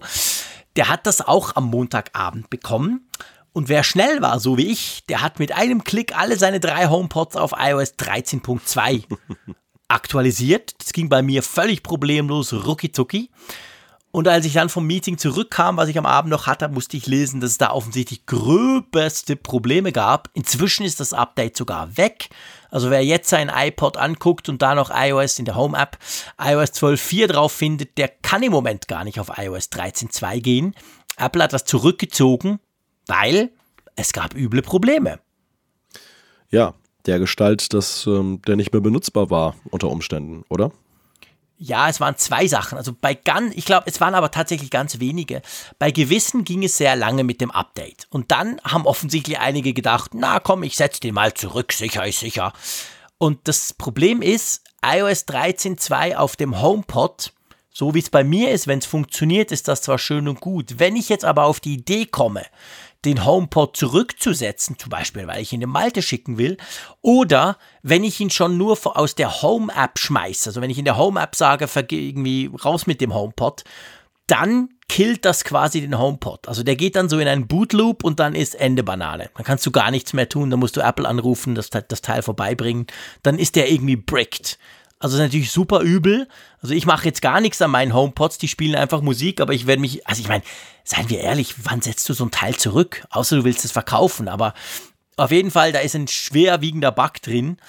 Ähm, und drum, wenn ihr das schon drauf habt und das alles läuft, dann ist es schön, aber dann bitte nichts in der Home-App basteln und schon gar nicht den HomePod zurücksetzen, weil dann ist er tot. Ja, ja, ist halt ärgerlich in dem Moment, wenn du das Ding dann halt versilbern willst und dann ist, ja, er, ist er wertlos und du hast riesen Aufwand. Das, das ist ja. Das ist scheiße. Also ich meine, wie kann das wieder so typisch? Wie kann sowas? Also ich, ich meine, ich kann mir schon vorstellen, wie sowas passiert. Die, die, die das testen, haben den nie zurückgesetzt. Ja. Die haben das aktualisiert, die haben all die neuen Funktionen getestet, alles schön und gut und, und aber wahrscheinlich nicht zurückgesetzt. Und dann merkst du es dann halt. Das ist ja sowieso mal der Schockmoment, wenn du so ein Update einspielst. Und ich hatte es in der Vergangenheit auch schon mal auf dem Mac, dann fror dann irgendwie die Anzeige ja. ein, es passierte gar nichts mehr. Und dann bist du so irgendwie bei 98 Prozent und nach, nach fünf Stunden ohne Bewegung beschließt du dann, okay, es kann nicht so weitergehen, du schaltest mal aus. Und das ist so wirklich so das absolute Herzschlagfinale. Geht er jetzt ja. noch an oder ist er jetzt Ja. kaputt? Und glücklicherweise in der Vergangenheit war es immer so, es gab, es, es war, als wenn nichts passiert wäre. Er bootete ganz normal hoch und es war halt installiert, das Update. Aber ja, ich kann schon irgendwie verstehen, dass wenn man davor sitzt und es dauert ewig, dass man dann immer die Nerven verliert und denkt, ja, jetzt Augen zu und durch und dann passiert sowas. Das ist natürlich ein Albtraum. Ja, und vor allem, ich finde ich, ich find dann auch immer quasi, ich sag mal, bei Geräten mit Bildschirm ist es total nervig, aber du hast das Gefühl, du siehst noch so ein bisschen was, du kannst irgendwas machen oder du bootest in irgendeine Recovery-Konsole beim Mac oder so. Aber ich meine, der HomePod hat ja nichts, der hat diese Blackbox. komische Lampe oben drauf. Und dann bist du natürlich so, äh, was macht jetzt der? Und dann dreht der da und dann passiert nichts mehr. Also wie gesagt, ich hatte Glück. Bei mir sind, hat das Update zumindest geklappt, aber jetzt darf ich die Dinge halt nicht zurücksetzen und muss warten. Es wird sicher bald ein neues, ein zusätzliches Update kommen, das diese Fehler behebt. Sprechen wir mal über was Erfreuliches. WatchOS Ja. 6.1. Denn da gibt es jetzt was Nettes, zumindest für Besitzer einer älteren Apple Watch, nämlich der Series 1 und Series 2. Die werden jetzt auch unterstützt. Also ich, ich muss gestehen, ich wusste gar nicht, dass sie es nicht werden in WatchOS 6 in der ersten Version. App- Ja, wir haben das verdrängt. ja, ja? App, ja, das ist das Pro- Problem, wenn man die neueste Hardware hat. Aber ähm, es war tatsächlich so, dass Apple angekündigt hat, dass dieser Support später kommt.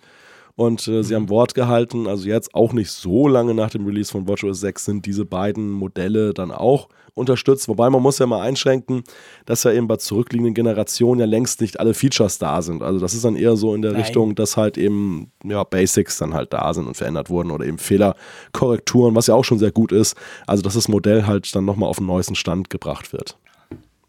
Genau, also kann man jetzt machen. Für alle anderen, für alle modernen, das ist jetzt böse, wenn ich das sage, aber ähm, für die moderneren oder die neueren Apple Watch gibt es natürlich auch WatchOS 6.1. Ich glaube, vor allem, was man so lesen konnte, für die ganz neuen, also die Apple Watch 5 mit ihrem Always-On-Display, da ist es wohl so, dass die Akkulaufzeit nochmal deutlich verbessert wurde. Also bei mir hat ja WatchOS 6.0.1 schon einiges ausgemacht, das ja schon vor einigen Wochen rauskam.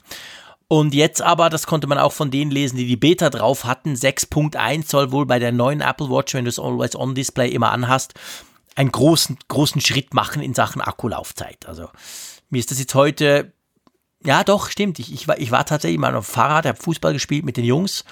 Ähm, das war, und trotzdem war ich am Abend, glaube ich, noch auf 60 Prozent oder so. Ja, also ich glaube, das hast, hast du was gemerkt bei dir? Du hast ja auch die, die, die aktuellste Apple Watch. Ja, ich habe die aktuellste Apple Watch, aber ich muss gestehen, ich habe das Update noch gar nicht geladen. Feigling, Feigling. Nee, weder. Hey, man kann es jetzt auf der Uhr. Das ist cool. Ja, ich meine, das war nicht Feigling. das Update ging ja früher immer zwölf Stunden, aber jetzt Ja. kannst du ja der Uhr sagen, mach mal und dann macht die das einfach. Ja, es war nicht Feigling, es war kranker Malte. Also ich war Ja, ich weiß doch. letzten Endes dann halt habe ich mich erstmal mit iOS 13.2 begnügt und das auch intensiv analysiert. Genau. Gut, also, ähm, einfach, dass es erwähnt ist, für macOS kam natürlich auch ein aktualisiertes Update und zwar 10.15.1, das ist das erste, also das erste Punkt-Release für, für das neue macOS Catalina.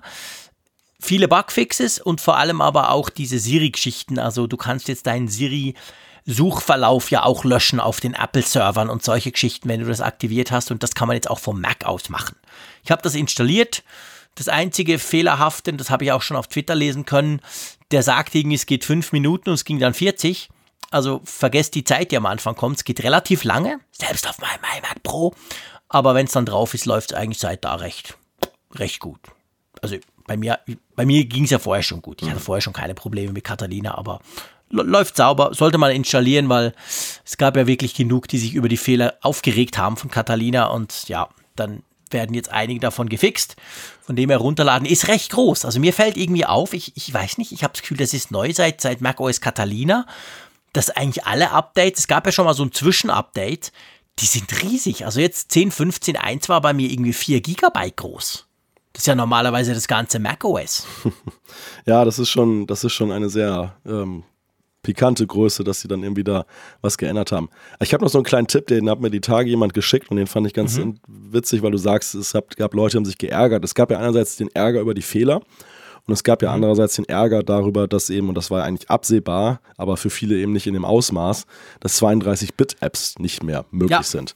Und man gerät ja, je nachdem, welche Apps das betrifft, ja in den Zwiespalt, dass man sagt, auf der einen Seite, naja, haben und auch die neuen tollen Features. Und auf der anderen Seite möchte man aber eben auch die bestimmte App nutzen. Und da habe ich den Tipp gekriegt, ja. dass ähm, man ja zum Beispiel mit Parallels oder anderen VM-Lösungen sich ja dann einfach so einen macOS Mojave dann irgendwie aufsetzen kann. In, so, in der v VM kann man ja weiter die 32-Bit Mac-Anwendung dann eben auf dem neuen Betriebssystem ausführen. Also es ist dann gar nicht jetzt so, dass man dann ähm, das dann nicht, gar nicht mehr kann auf dem Mac, sondern über diesen kleinen Workaround, den, der, der, wie ich finde, halt zumutbar ist, gerade wenn es jetzt eine App ist, die man nicht ständig braucht, ist es halt dann irgendwie ein schöner ja. Mittelweg. Aha, ja, äh, du, ich, ich, ich bin noch gar nicht auf die Idee gekommen, dass man ja mit Parallels quasi den Mac selber wieder ähm, äh, emulieren kann. Also auf dem Mac kannst du quasi eine virtuelle Maschine vor dem Mac machen und da einfach ein anderes, ja, das ist ein guter Tipp. Ja. Definitiv. Also hatte ich auch nicht dran gedacht, aber ich fand, als ich den Tipp gelesen ja. habe, dachte ich, hey, das ist ja total einleuchtend. Ja. Weil ich habe auch nur in den Kategorien Absolut. gedacht, was viele auch schrieben bei Twitter, die halt frustriert waren, haben gesagt, hey, meine Super-App ist weg und haben dann halt in der, im Frust dann erstmal wieder Mojave drauf installiert, was natürlich schon ein krasser ja, Rückschritt klar. ist. Aber nee, es muss gar nicht so sein und es ist ja auch jetzt nicht unbezahlbar. Nee, absolut nicht, definitiv. Wollen wir uns mal darüber unterhalten, warum iOS 13 und macOS Catalina so viele Fehler haben? Ja, das ist ein sehr spannendes Thema. Das ist ein spannendes Thema, genau. Da gab es jetzt einen Bericht, erzähl mal, der das so ein bisschen, der das so ein bisschen versucht aufzuschlüsseln, oder? Ja, und das ist auch so ein Insider-Bericht. Also der kommt von David Shayer, mhm. der war 18 Jahre lang äh, Apple Software-Entwickler und hat dann halt so wenn das alles so stimmt, aber es klingt sehr plausibel, halt schon halt eben miterlebt, wie das halt so läuft, wenn Software buggy ist und Leute was melden.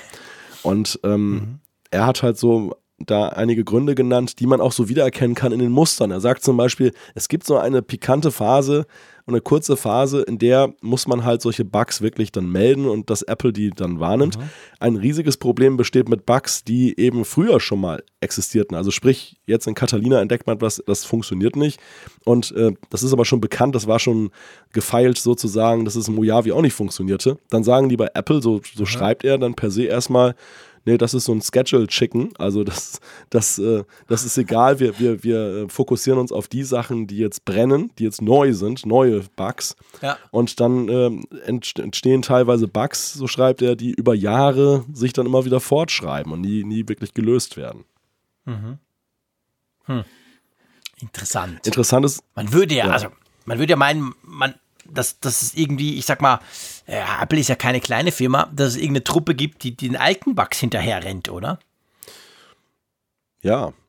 Also ich, das, ich meine, es ist natürlich, das, das klingt immer so vorwurfsvoll, aber es sind natürlich auch Abwägungen, die so eine Firma ja gerade bei so einem Volumen eben treffen muss. Welche, welche Reihenfolge mhm. veranschlagst du? Und es ist natürlich klar, dass ja eben gerade in der Phase, wo ein neues OS vorgestellt wird und du eine Public Beta machst, dass die Leute natürlich zuallererst mal mhm. auf die neuen Funktionen achten, dass die funktionieren und dass die Medien auch darauf achten ja. und gar nicht mal so sehr auf Sachen, die halt in Mail schon immer nicht gingen. Und das, das kann ich irgendwie nachvollziehen.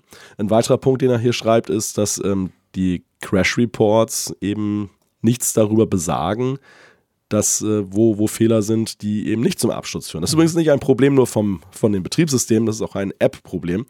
Denn äh, das sind die mhm. wirklich schwierigsten Fehler für Entwickler, wenn dir jemand sagt, es läuft was nicht, aber es gibt keinen Absturz. Ja.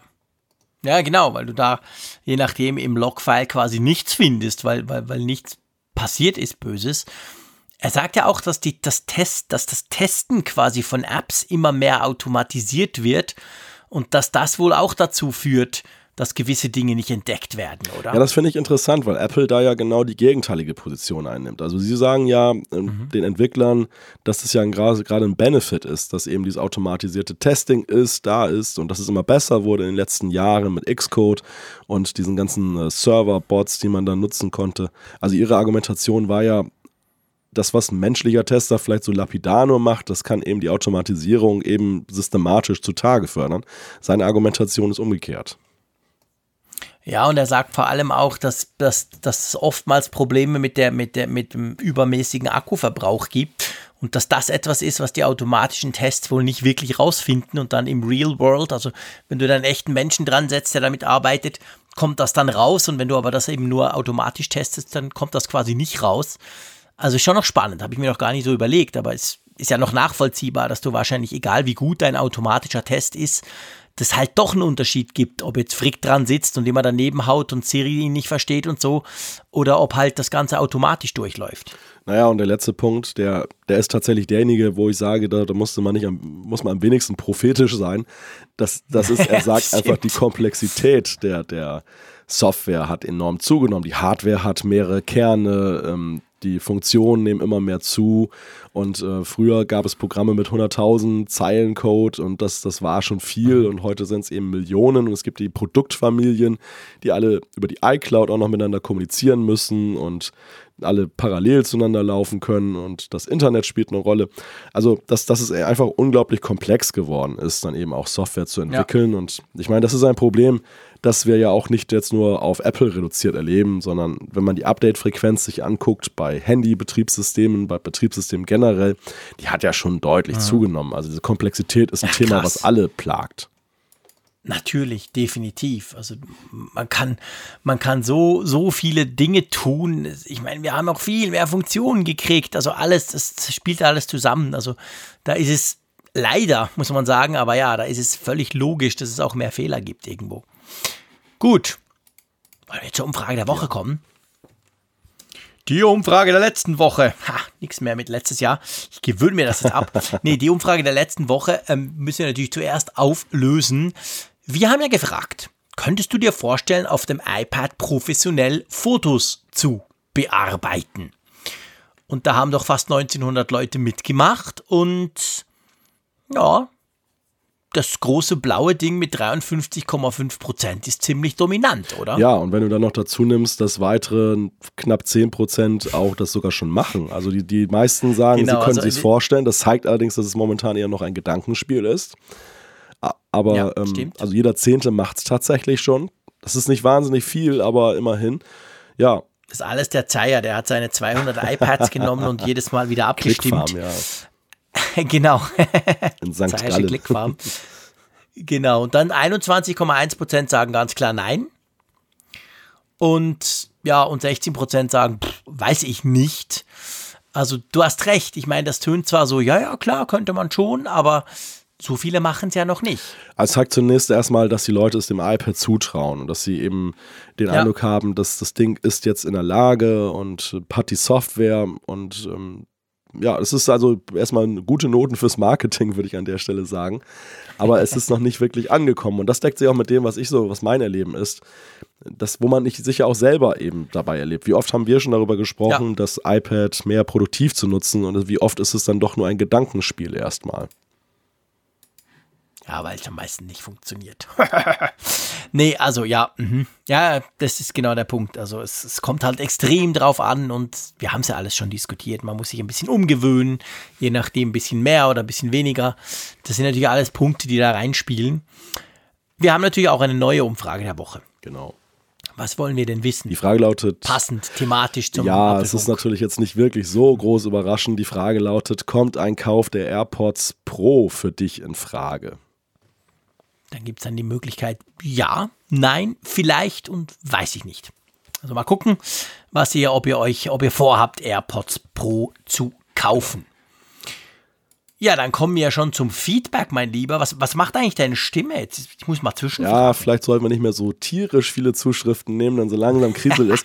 Ich, nee. ich würde ganz gerne ähm, aufgreifen und vielleicht kannst du da auch mehr zu sagen, weil ich habe es nur mit einem Auge so mitverfolgt. Mhm. Unser guter Freund Raphael hat, ist ja der Frage nachgegangen, jetzt wie das mit dem Anschlussverhalten beim iPad ist, was Festplatten angeht. Da gab es ja einen ganz interessanten Twitter-Thread dazu. Ähm, mit, ja, ja, mit genau. gemischten Ergebnissen, wenn ich das richtig gesehen habe. Ja, es ist so, also er, er hat ja, wir hatten ja letztes Mal diese, diese Hörerzuschrift von jemandem, der gesagt hat, hey, jetzt habe ich mir extra so ein Lightning auf irgendwas Adapter gekauft und das geht alles nicht, weil da kommt immer kein Strom, kein Strom, beziehungsweise das, das, das, das, das Ding braucht zu viel Strom. Und dann hat ja, wir haben ja den Aufruf gemacht, der Raphael soll doch bitte mal gucken, weil er im Moment gerade das normale, das Einsteiger-iPad testet und ich wusste, dass er sich so einen Adapter gekauft hat. Also Lightning auf äh, USB oder so. Und das hat er dann gemacht, beziehungsweise heute, er hört ja meistens den Apfelfunk mit einem halben Jahr Verspätung, und ähm, hat dann gesagt, bei ihm geht es auch nicht. Egal was er anschließt, da kommt genau das Gleiche. Und dann haben sich, habe ich das retweetet und auf Twitter haben sich einige gemeldet. Und jetzt stellt sich raus, so ist der Stand zumindest am Abend spät, offensichtlich gibt es von diesem blöden Adapter-Dingsbums-Teil zwei Versionen. Also es gibt eine Version, die einfach ähm, quasi genau gleich heißt und so und die das nicht kann. Und dann gibt es eine andere Variante, wo du noch zusätzlich eben quasi den, den, den Strom einstecken kannst und dann funktioniert's. Also du musst wirklich gucken, dass du, dass du den richtigen Adapter kaufst. Und ich glaube, die heißen aber beide Lightning auf USB 3 Kameraadapter. Also das ist so ziemlich verwirrend. Nee, der eine heißt eben Lightning auf USB Kameraadapter. Das ist der, der es nicht kann mit dem Zusatzstrom. Und der andere heißt Lightning auf USB 3 Kameraadapter. Also mh, hm, eher schwierig. Und wenn du da den falschen hast, dann hast du genau das Problem. Also man achte auf die Feinheiten. Man muss ein Pro sein. Ja. Ja, man muss ein Pro sein, genau. Definitiv. Also das ist offensichtlich relativ schwierig. Aber damit soll es dann wohl gehen, weil man da quasi dann das iPad, also beziehungsweise das normale Lightning-Netzteil einstecken kann und dann wird eben nicht primär das iPad mit Strom versorgt, sondern vor allem auch die, die externen Geräte, irgend sowas. Also es gibt da zwei Versionen und das macht das Ganze natürlich ein bisschen kompliziert. Wollen wir noch ein Feedback reinnehmen? Ja, eines können wir noch gerne machen. Komm, wir nehmen den Olli rein. Der schreibt uns ab und zu. Das ist super. Also, ihr seid alles ganz tolle Hörerinnen und Hörer, aber ähm, er hat, finde ich, immer ganz spannende Inputs. Es geht drum, ähm, es geht drum um die vielen App-Updates. Und das passt ja eigentlich gerade auch zur heutigen Sendung. Schließlich haben wir fast die halbe oder die dreiviertel Zeit über, über Updates gesprochen. Und zwar schreibt er zur Frage, warum gibt es denn seit ein paar Jahren von, von vielen Apps so endlos viele Updates oder sogar von Apple selber? Dann schreibt er, das ist Continuous Delivery. Seitdem viele Entwicklerteams ihre gesamte Bildstrecke automatisiert haben, spricht nichts mehr dagegen, vom Prinzip jedes Commit, also jedes Push, wenn es eine neue Version gibt, auch gleich nach Produktion zu bringen. Im Fall einer Mobile App wird das dann einfach gleich an Apple durchgereicht. Zugegeben, da ist natürlich etwas Spekulation von mir drin, aber ich wüsste auch nicht, warum der Continuous Delivery Trend gerade vor Mobile Apps Halt machen soll. Im Backend-Umfeld ist das ja auf jeden Fall State of the Art geworden. Also quasi, es ging ja auch darum, nicht nur die Betriebssysteme, sondern wir haben ja auch festgestellt, egal was, Facebook, egal welche App, da kommen ja wöchentlich Updates eigentlich. Und das ist so ein bisschen seine Erklärung. Und dann haben wir ja in der gleichen Folge auch noch drüber diskutiert. Wir hatten ja eine Hörerzuschrift so, hey, wenn ihr in die USA reist, tut ihr eure Geräte da löschen oder nehmt sie gar nicht erst mit. Und er schreibt, ich bin in den letzten zwölf Jahren circa 35 Mal in die USA eingereist und mein Handy, Computer oder Tablet wurde nie speziell kontrolliert. Allerdings wurde ich dreimal zur sogenannten Secondary Inspection geschickt, aber auch da haben sie nur Fragen und schauen höchstens mal in den Rucksack kurz rein. Also das deckt sich ja so ein bisschen mit unserer Erfahrung, gell? Ja, ja, genau. Also dass das zwar mühsam ist, weil man lange anstehen muss, aber jetzt nicht in dem Sinn problematisch, dass man da völlig auseinandergenommen wird. Ja, also vielen herzlichen Dank lieber Olli und natürlich auch euch. Wir haben noch ganz viel Feedback in petto, dass wir da natürlich weiterhin ähm, immer, das wisst ihr, lesen und auch ab und zu abarbeiten und ab und zu hier im Podcast bringen. Aber ich würde jetzt mal sagen, anhand Malte Stimme und äh, wir sind ja schon fast wieder auf der normalen Länge, by the way. Und was heißt schon normal im Apfelfunk? Drum schlage ich vor, ähm, ich halte mal die Klappe, das sowieso, aber du auch aus medizinischen Gründen. Ich hoffe, du genießt morgen deinen Freitag doch ein bisschen. Du musst zwar arbeiten, aber vielleicht ein bisschen weniger streng. Und ich hoffe natürlich, dass du nicht viel kränker wirst, weil wir jetzt so lange zusammen gequatscht haben. Hat auf jeden Fall großen Spaß gemacht, mein Lieber. Ja, mir auch. Vielleicht war es ja auch meine letzte Amtshandlung mit meiner Stimme jetzt erstmal für ein paar Tage, aber das werde ich morgen früh sehen. Ich hoffe einfach mal das Beste. Du weißt ja, einfach nächsten Mittwoch musst du wieder, wieder, ja. wieder drauf sein. Da sind wir nämlich wieder live dabei. Oh ja. Da könnt ihr dann live wieder oh zuhören. Ja. Vielleicht sogar mit einer gröberen Änderung, was die Qualität anbelangt und so. Da könnt ihr euch freuen. Werden wir natürlich alles auf Social Media und auf apfelfunk.com dann ausführlich dokumentieren vorher. Ja, ich sag wie immer Tschüss aus Bern. Herzlichen Dank und bis bald. Ja, bis bald von der Nordsee. Tschüss.